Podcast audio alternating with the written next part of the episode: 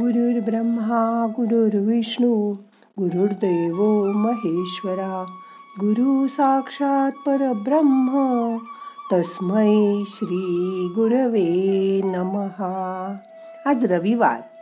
आज ध्यानात थोडं आकाशाकडे बघूया. मग करूया ध्यान. आज टेरेसवर आडवं झोपा. तोंड आकाशाकडे करा. अथवा ओपन जागेवर बसून आरामात खुर्चीवर बसा आणि आकाशाकडे बघा. आपल्याला आकाशाबद्दल एवढं आकर्षण का वाटतं? असा कधी विचार केलात का? कारण लहानपणापासून आपल्याला देव आकाशात राहतो असं सांगितलं जातं आणि त्यावर आपला विश्वासही बसतो.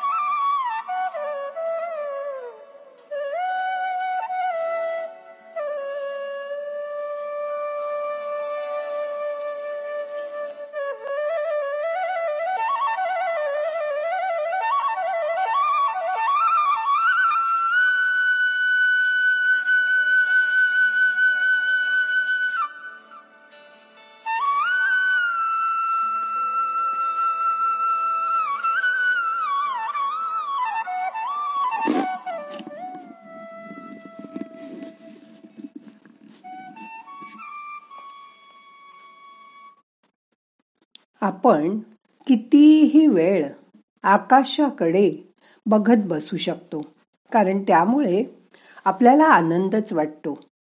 आता डोळे मिटा सावकाश मोठा श्वास घ्या सोडा.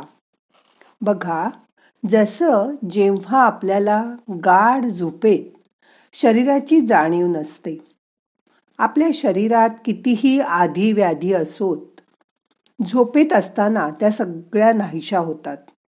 मग ते जातात कुठे? त्या त्यावेळी आकाशात जातात फिरायला. आपल्याला प्रत्येकाला देवानी या पृथ्वीवर ठराविक आयुष्य देऊन पाठवलं आहे. आणि काहीतरी करण्यासाठी प्रत्येकाला काम नेमून दिलंय.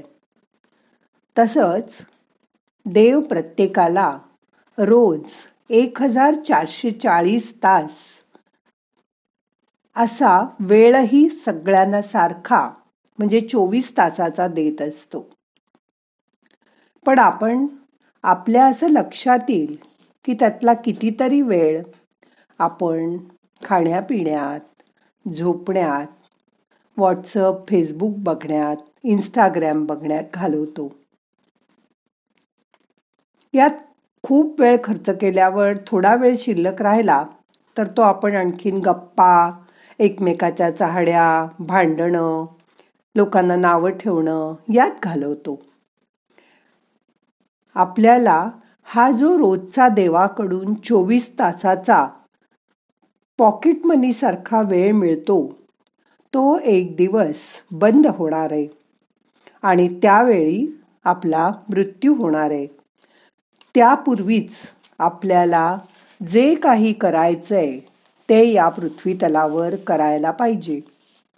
नाहीतर आपल्या हातातील मौल्यवान वेळ असाच निसटून वाया जाईल.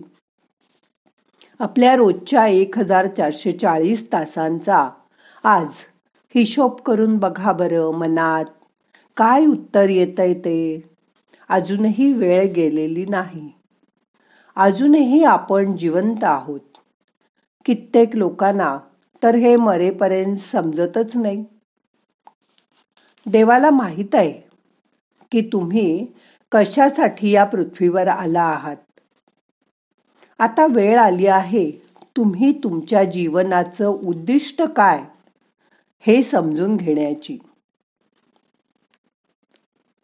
हा जो देवानी तुम्हाला वेळ दिला आहे त्याचा तुमच्या चांगल्या कामासाठी वापर करा.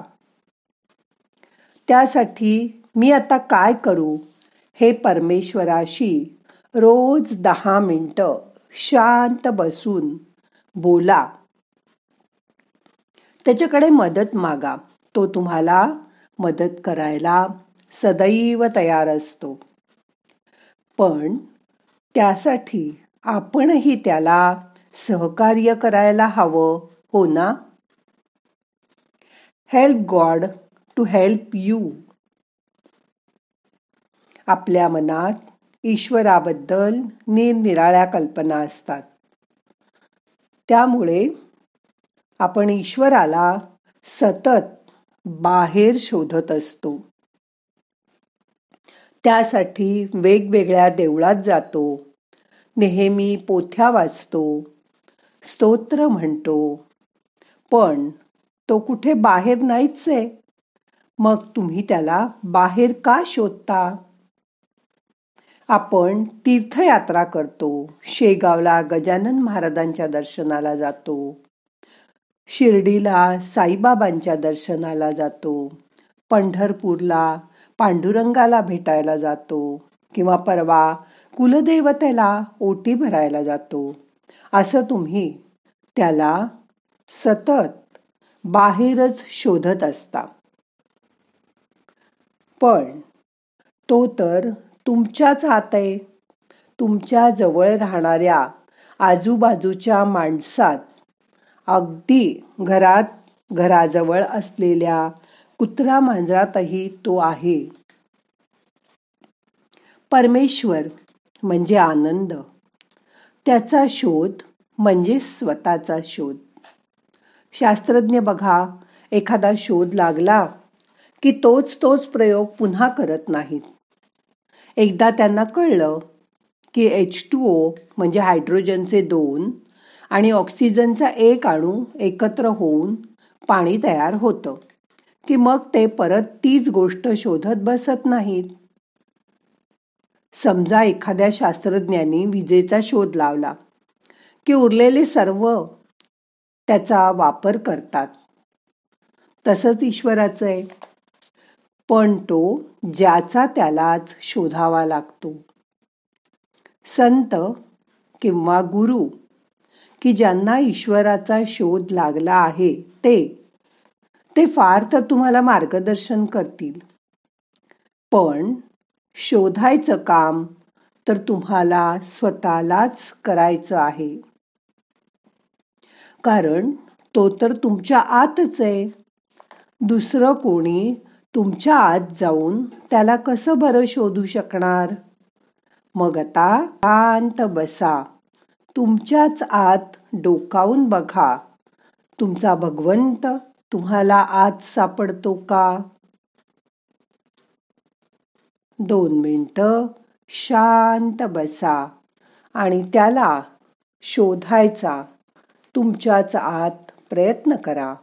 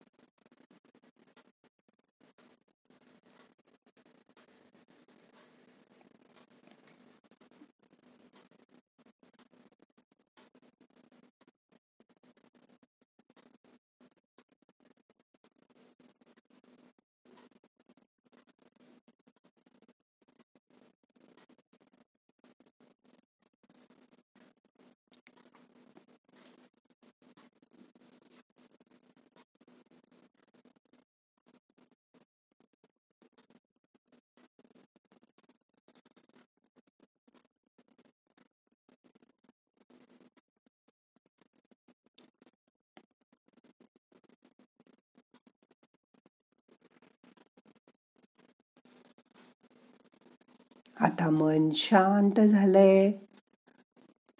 सापडला का तुमचा भगवंत तुमच्या आतमध्ये? त्याची रोज मनापासून आठवण करा. आता आजचं ध्यान संपवायचंय. प्रार्थना म्हणूया. नाहम करता हरि करता हरि करता ही केवलम. ओम शांती शांती शांती.